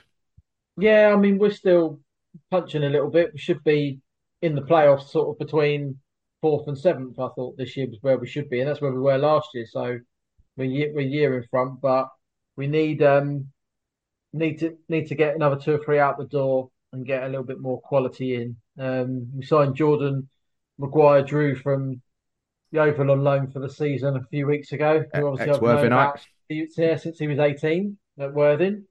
Um, and he's already put a little bit of quality in so far off the bench. So I'm actually hoping he starts tomorrow evening. Um, but we just need another another two or three like that, I think, and then we'll we'll stay the pace then for the third. But well, well, be, definitely be, be between us and Bromley. Um, no one. I've seen a few of my lads have put some predictions out in our group today, and none of them have gone beyond Bromley and Barnet for second and third. So It's gonna be Not interesting all. because Mm. because it's just like I always find New Year. I mean, as we said, the Christmas period went so bloody quick. You always feel it's like that period from sort of Halloween onwards. It's like the build up to it. The day comes, it goes just like that. And then about Yeah. the gooch, the gooch, and then your New Year, and then we're uh we're into the season. I find this is when it sort of accelerates. And next thing we know, we'll be talking about playoffs and you know championships and trophies and promotions. And it just seemed January. I mean, we're already a week into January. Time this comes out, you'll be two weeks nearly into January. You know, we're we're sort of we are fast forwarding, and before we know it, we'll be talking about the business end because business end, I'd say, always sort of you start the league starts shaping up by the end of this month, wouldn't you say? Yeah, yeah. Well, actually, James, you say it's it's accelerated. I checked the league tables before Christmas, and there was Worthing out of the playoffs, and hmm. then I checked the leagues again at the weekend, and for a minute you were third. I was like, where did that happen? You know, it just happened so rapidly. Yeah, I mean, to be honest, as I was, I was going to mention it, we might as well move on to the Worthing sort of stuff now. I, um, this league, I think, for the first time, bar Yeovil, and even as I said, sort of just before we came on air to Trev, it's like apart from Hampton and Richmond, maybe they're sort of falling into that bracket now. It really is kind of Yeovil and the rest of us because you know our our games. So let's just say, like I've I've seen three over the festive period. I went to um, you I feeling think all right? I, I know I'm feeling all right. Yeah, yeah. Uh, I, I didn't do any in the gooch though, but you know after that, uh, but we did. why uh, you were in the country. yeah, I know. Makes a change, doesn't it? But I went to, I think after we last recorded, I went to um the Maidstone at home game where we tanked them 5 1. It could have been a lot more, and it was completely different. Bear in mind, Eastbourne, sorry, bear in mind, Maidstone did us 4 0 away earlier in the season, and they looked like a very, very strong side. To beat them 5 1 so convincingly, and it could have seriously, and we always say it could have been more.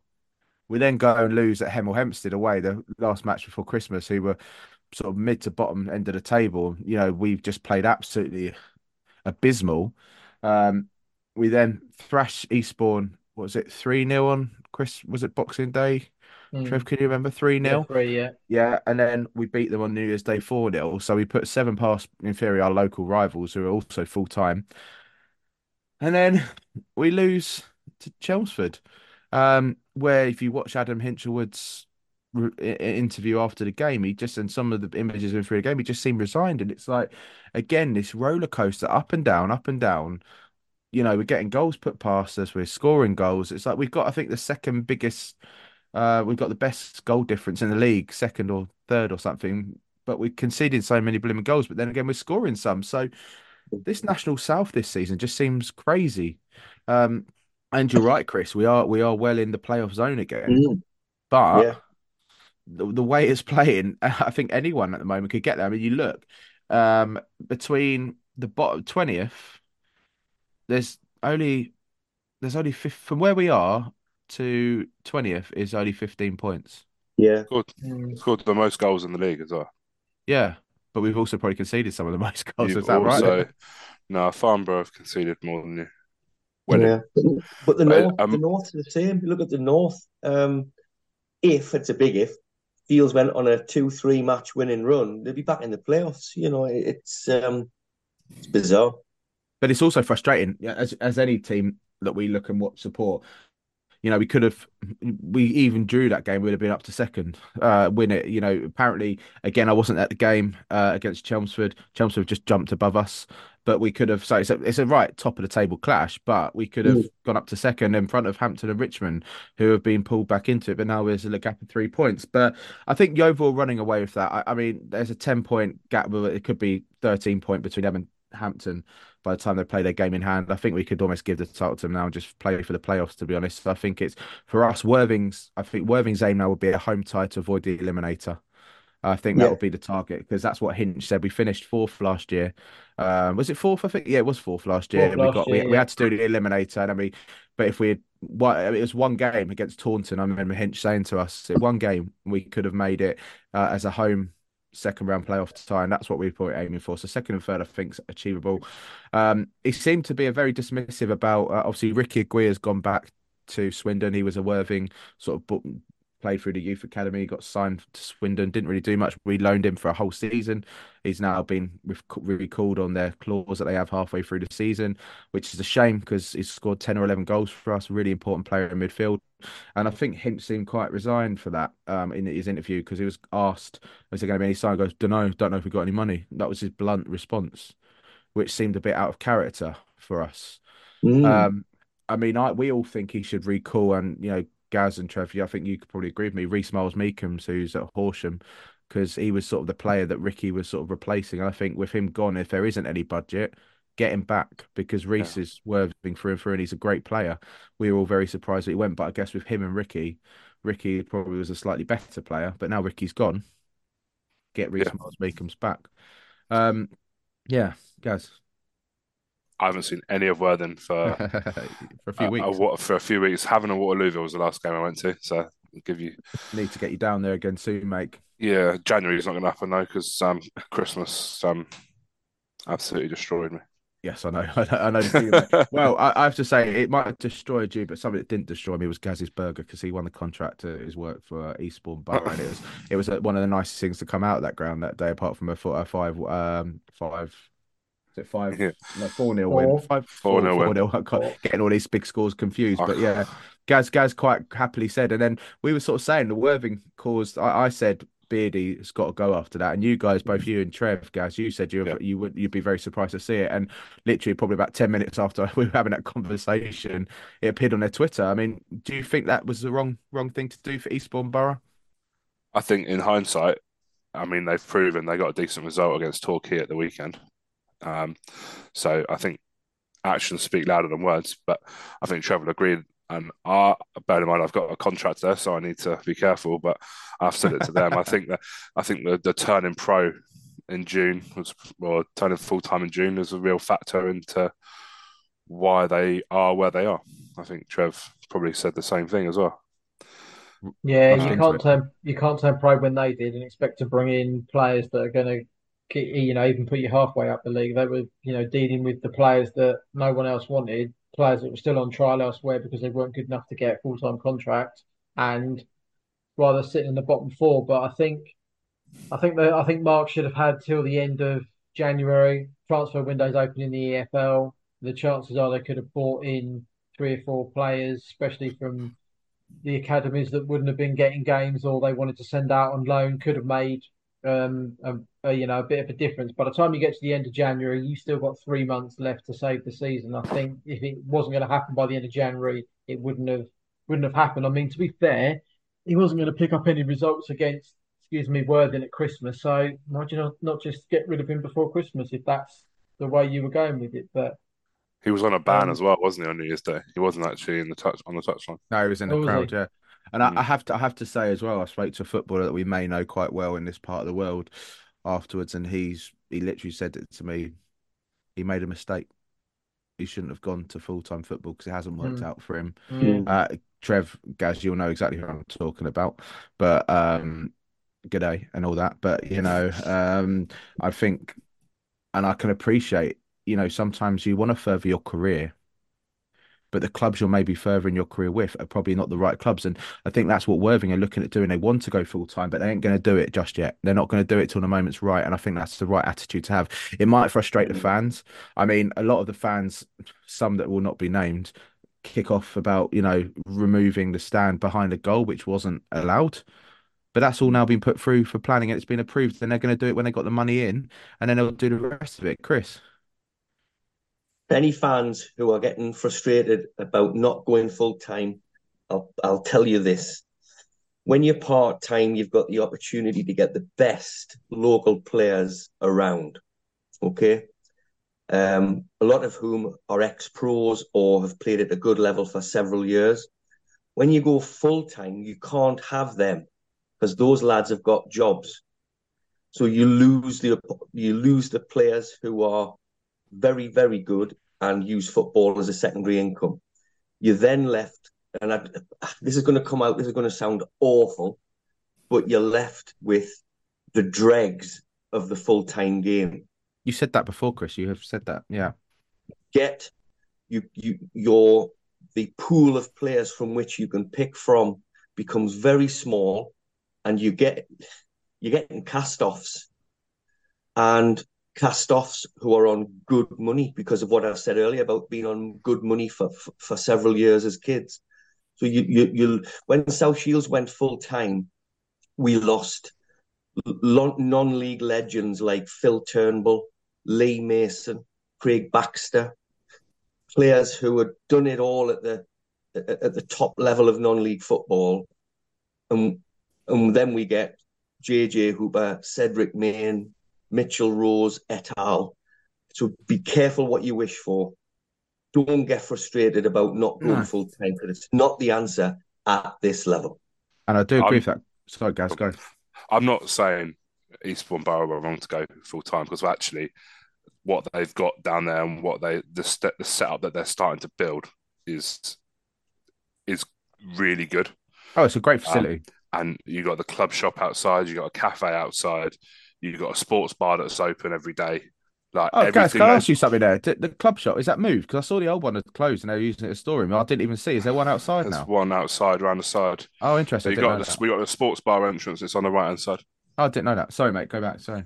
Um, what they're building and the way they're doing it, and the guy that got in charge there is it's very data driven. I think we were speaking about this the other day. It's very data driven, um, and the people he's brought in there are good. But as long as he's got the foot, keeps hold of the football people, like we said a couple of episodes ago, was it last episode? I can't remember. It's been that long.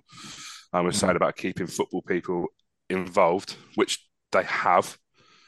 Um, the general manager there used to be the chief exec there and the chairman there, so they've got it. They've they've got the right balance there, and I think I think they'll stay up. I think they'll have stayed up with Mark Beard, but the guy they brought in from Fylde, Mhm. um, I think having that ability and that revenue stream to be able to pay the players and be able to go into the National League North and pick up some players um, will benefit them because they already signed someone from Fylde on Friday, I think. Yeah, that's, So- I mean, we don't, we don't want them to go down because if we stay there, we're going to have no Sussex club around. Yeah. I mean, to be honest, haven't I think haven't gone as unless something seriously changes there because they're really down the bottom now, aren't they? Um, in that league, uh, it'll be it'll be interesting to see. I mean, I, I'm I, I I really sort of feel Worthing fans want things. I think Worthing, as you guys know, have got a core of the squad that is still being built around with Ollie Pearce, you know, Joel Colbran. As you say, they've all got jobs, guys, and I think some of them have got quite well paid jobs. So they're not going to throw that. And then, you know, you start bringing in, Chris, as you say, players that just because they say they're full time, why are they Mm. full time down in that level? Why, if they're full time and they're good, why are they down at that level? That's right. And I th what I will say is that we have got some good pros at South Shields. You know, the recruitment at the start of last season with the likes of Tom Broadbent, Gary Little, Michael Woods, these are good lads. Don't get me wrong. I'm not tarring them all with the same brush, but you do end up with these players, the dregs of the of the pro game. You end up with them because there's nowhere else for them to go, and Mm. because they've got big club, big name clubs on their CV and agents telling you they can do this, they can do that, clubs will just have to do nothing else but sign them. Mm. Um, so stay part time for as long as physically possible for the Yeah. good of your club. Hundred percent, hundred percent. And guys, you this this festive period, you've been to one game, Staveley I've to- Miners Welfare versus Yeah. Retford. Yeah, good What game What was as that well. like? What was what what You know level were they? What level were they? They're step six, um, Northern Counties East League, I think.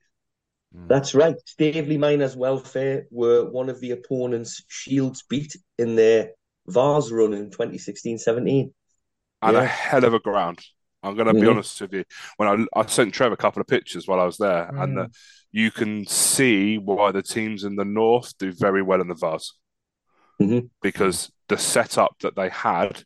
When I compare it to, without getting myself in East Preston, in Sussex. Clubs, clubs Sussex. from Sussex. There you go, yeah, guys. I've rescued you. thanks, rescued you thanks there. very much. Well, you Um, did you did go with Soundman Pete, who used to be uh who used Yeah. to be at East Preston Yeah. heavily involved, didn't you? And do you know what? It, I didn't have a burger. What? I had chicken curry on chips. Yeah, look. Boy. It was minging. no, it, it really wasn't. You Was look it, a a can, dry was it a can though? Was it a can though? No, it, It was, was actually wasn't. made curry. It was it was a chi- made chicken curry. They had they had chicken skewers and chips, and you know none of the food cost more than four quid. Fair play, fair play. But you enjoyed your experience up there? I did, yeah. how you can tell you're in the north. Yeah, I did, and they had a disabled and um elderly stand, which is enclosed. It's like seating, but in like a massive glass window. I don't know if they had it when you did. You play them at Shields or We at, play them at Shields, guys. Um, Yeah. But yeah, they're a good. Staveley are an excellent club. I know that. They're really And- good. And yeah, I mean they lost. They lost three two. Mhm. Um, but uh, do you know what? It was a really good game, and took my boy, took Pete. He was inside because he got too cold. Soundman Pete. Salman Pete. I thought you said he, Um, he took him. He was excited, not inside. no, he was did inside. why did he stay Um, inside? What a he got- melt! He got a bit cold. Bless him. He's He fair weather, now. He should be used to Fair it. Yeah. Yeah, and there's me there in my hoodie and my gilet, no coat. Hard nut. The old southerner. um, Fantastic. my only complaint was the way they poured the Guinness, but we'll let them off. What was it? Just pouring? and let, let Yeah. you go. There you go, mate. Yeah. Uh, yeah. Little swirl as they're pouring it. But have I? But I don't know this, and I'll probably offend any Irish people we got on here. But isn't that a marketing thing, leaving it to sit, or is that actually needed? As far as I know, it's needed. That's why it's. It's needed, yeah. yeah. Yeah, yeah. Oh, I love a Guinness, but uh, I've, you know, is it is it just a marketing thing, or does it actually No, make the drink better? no, no, it it needs is, to yeah. settle. It needs to Yeah. settle. Yeah. So anyway, it wasn't too bad. it only cost me four quid. So again, There we go. yeah, very good experience. We'll go back there again at some point Good, good. when it's a bit warmer. Well, we need we need to try and sort of arrange some form of meet with Chris because it's just a virtual friend at the moment, isn't it? To be There's fair. been, do you know what? There's been a couple. I've been up there a couple of times now, and I, I've looked at how far Shields is away from there, and I'm like, it's about another two, two and a bit hours, and I'm Yeah, like, it is the long way. oh, it, yeah, but it's not when I've already done four hours to get there. Yeah, but So- Chris will probably have a f- full funerals a one wedding to do on the day you'd end up going, wouldn't you? I don't know, but I'd make sure it's a Saturday. Don't worry. You could go in a black suit and just be uh, help him out or something, couldn't you? there we go. There we go. Um, no, but rounded up nicely there, guys, and some much more football to come in the next few years. I was I was due to be at a game on Saturday, but the, the world of aviation caused me not to be, which was a shame. But uh, I don't think I missed much with that Chesterfield. Um, not Chesterfield. What am I on about? I think that's because where you were at, weren't you? I think uh, Cheltenham, Chelmsford. Chel- Chelmsford, sorry, Chelms- Chelmsford. We'll get there eventually. Third time Got lucky. there, yeah, third time lucky we got there. Um, A little bit anything to wrap up. I mean, I had to say, uh, if you haven't listened to already, Mark White on the Peter Crouch podcast, that Peter Crouch podcast was a fantastic listen. I don't know. I think did you guys listen to it? Have you had a chance yeah, yeah, yet? yeah, I've listened Yeah. to it. Really Yeah, good. And I had to send Mark a text saying, "Nice, nice uh, interview on there." But it's uh, it's it's good to see you doing smaller podcasts and your your original ones that you love so much. He did find that quite funny. Uh, any any final things from you guys before we, we wrap this bumper? Well, I say bumper. It's only an hour and sort of twenty minutes after recording, but bumper it'll probably be once you get the Liam bit in, it'll be a bit longer. But I'll keep him. sa- yeah. save it to ten minutes, Trev. uh, anything to wrap up this podcast, guys? Nothing from me. No, No, nothing from me. So where are we in the next couple of weeks? Then what have we got this weekend? Tre- uh, Trev, what have you got? uh, Barnet Dagenham on Tuesday night. Uh, possibly Horsham Peterborough Sports on Saturday. Um, Corinthian against Faversham week on Tuesday, which is their top three, both of those two. There's about seven clubs that could win the title there at the moment. Um, and then Barnet Chesterfield on the TV on Saturday the 20th. Very good, very good. Is that are you there or are you? Oh, are you yeah, going I'm going, yeah. yeah, yeah. Yeah, I'm yeah. going, yeah. So you're there, so watch out for Trev. Wave at the TV. No, the cameras are all behind us, so Ah, got it, got it, got wrong you. Uh, side, wrong side. Gaz, anything? Are you going to top up your? Are you going to see a match for the first time in 2024? Um, well, it depends. That was a big Uh, huff there. yeah, it's uh, as I say, Christmas has absolutely wiped me out. But I'm hoping might get to watch some watch my brother play or something at the weekend. Um, nice. and I might, if depending on how much money I've got, to join Trevor at Horsham on Saturday. We'll see. Are you going? Are you going to Horsham on Saturday? I'm just going to see the Gash man. The Gash man. Yeah, Michael Gash, player manager at Peterborough. Oh, oh right. Okay. ex ex ex Barnet champion. Gash man. Gash man, yeah. Is he? Is he a friend? Will he know you, or do you, or is he? Just, you just go and see him support? him? Facebook friend at least, I think. Yeah. Okay. I've there spoken to him a couple That's of times, but um, yeah, I'll Very make good. contact beforehand. You know how it is. Yeah. You know it. And uh, Chris, for yourself. Well, nothing on Saturday. Shields were meant to be playing Hereford, but they are in the FA Trophy, so we are gameless. But obviously, this is Monday night, so tomorrow night, Tuesday, we're on the National League TV uh, away to Bishop Stortford, so I'll tune in for that. Might try and get You're a game in. Um, I'm working, guys. It's un- We, unfortunate. we could have met you halfway. Yeah, it's, it's unfortunate. yeah, at but, uh, Stortford. yeah. I will try and get. I want to try and get to a um, a Morpeth game to see how our lads who are on loan are doing. Really, I'm gonna, um, but unfortunately, um, Saturday I'm well. Saturday I'm on the drink, so there, there, there you go. There you go. the There you go. There you go. There you go.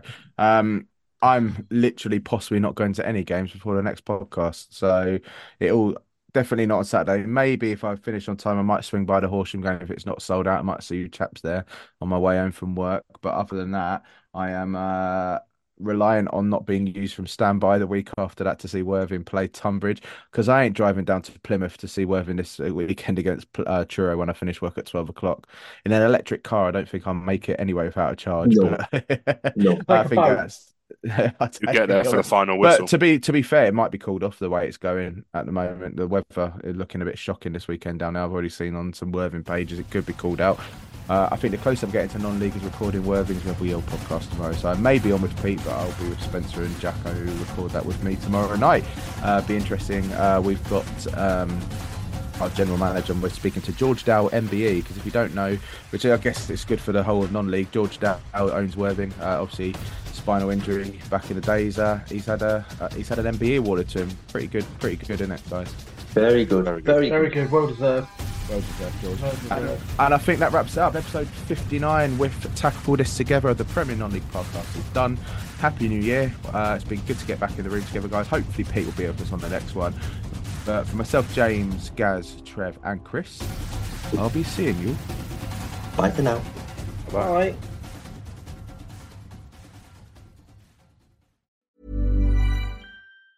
Mom deserves the best, and there's no better place to shop for Mother's Day than Whole Foods Market. They're your destination for unbeatable savings, from premium gifts to show-stopping flowers and irresistible desserts. Start by saving 33% with Prime on all body care and candles. Then get a 15-stem bunch of tulips for just $9.99 each with Prime. Round out Mom's menu with festive rosé, irresistible berry chantilly cake, and more special treats. Come celebrate Mother's Day at Whole Foods Market.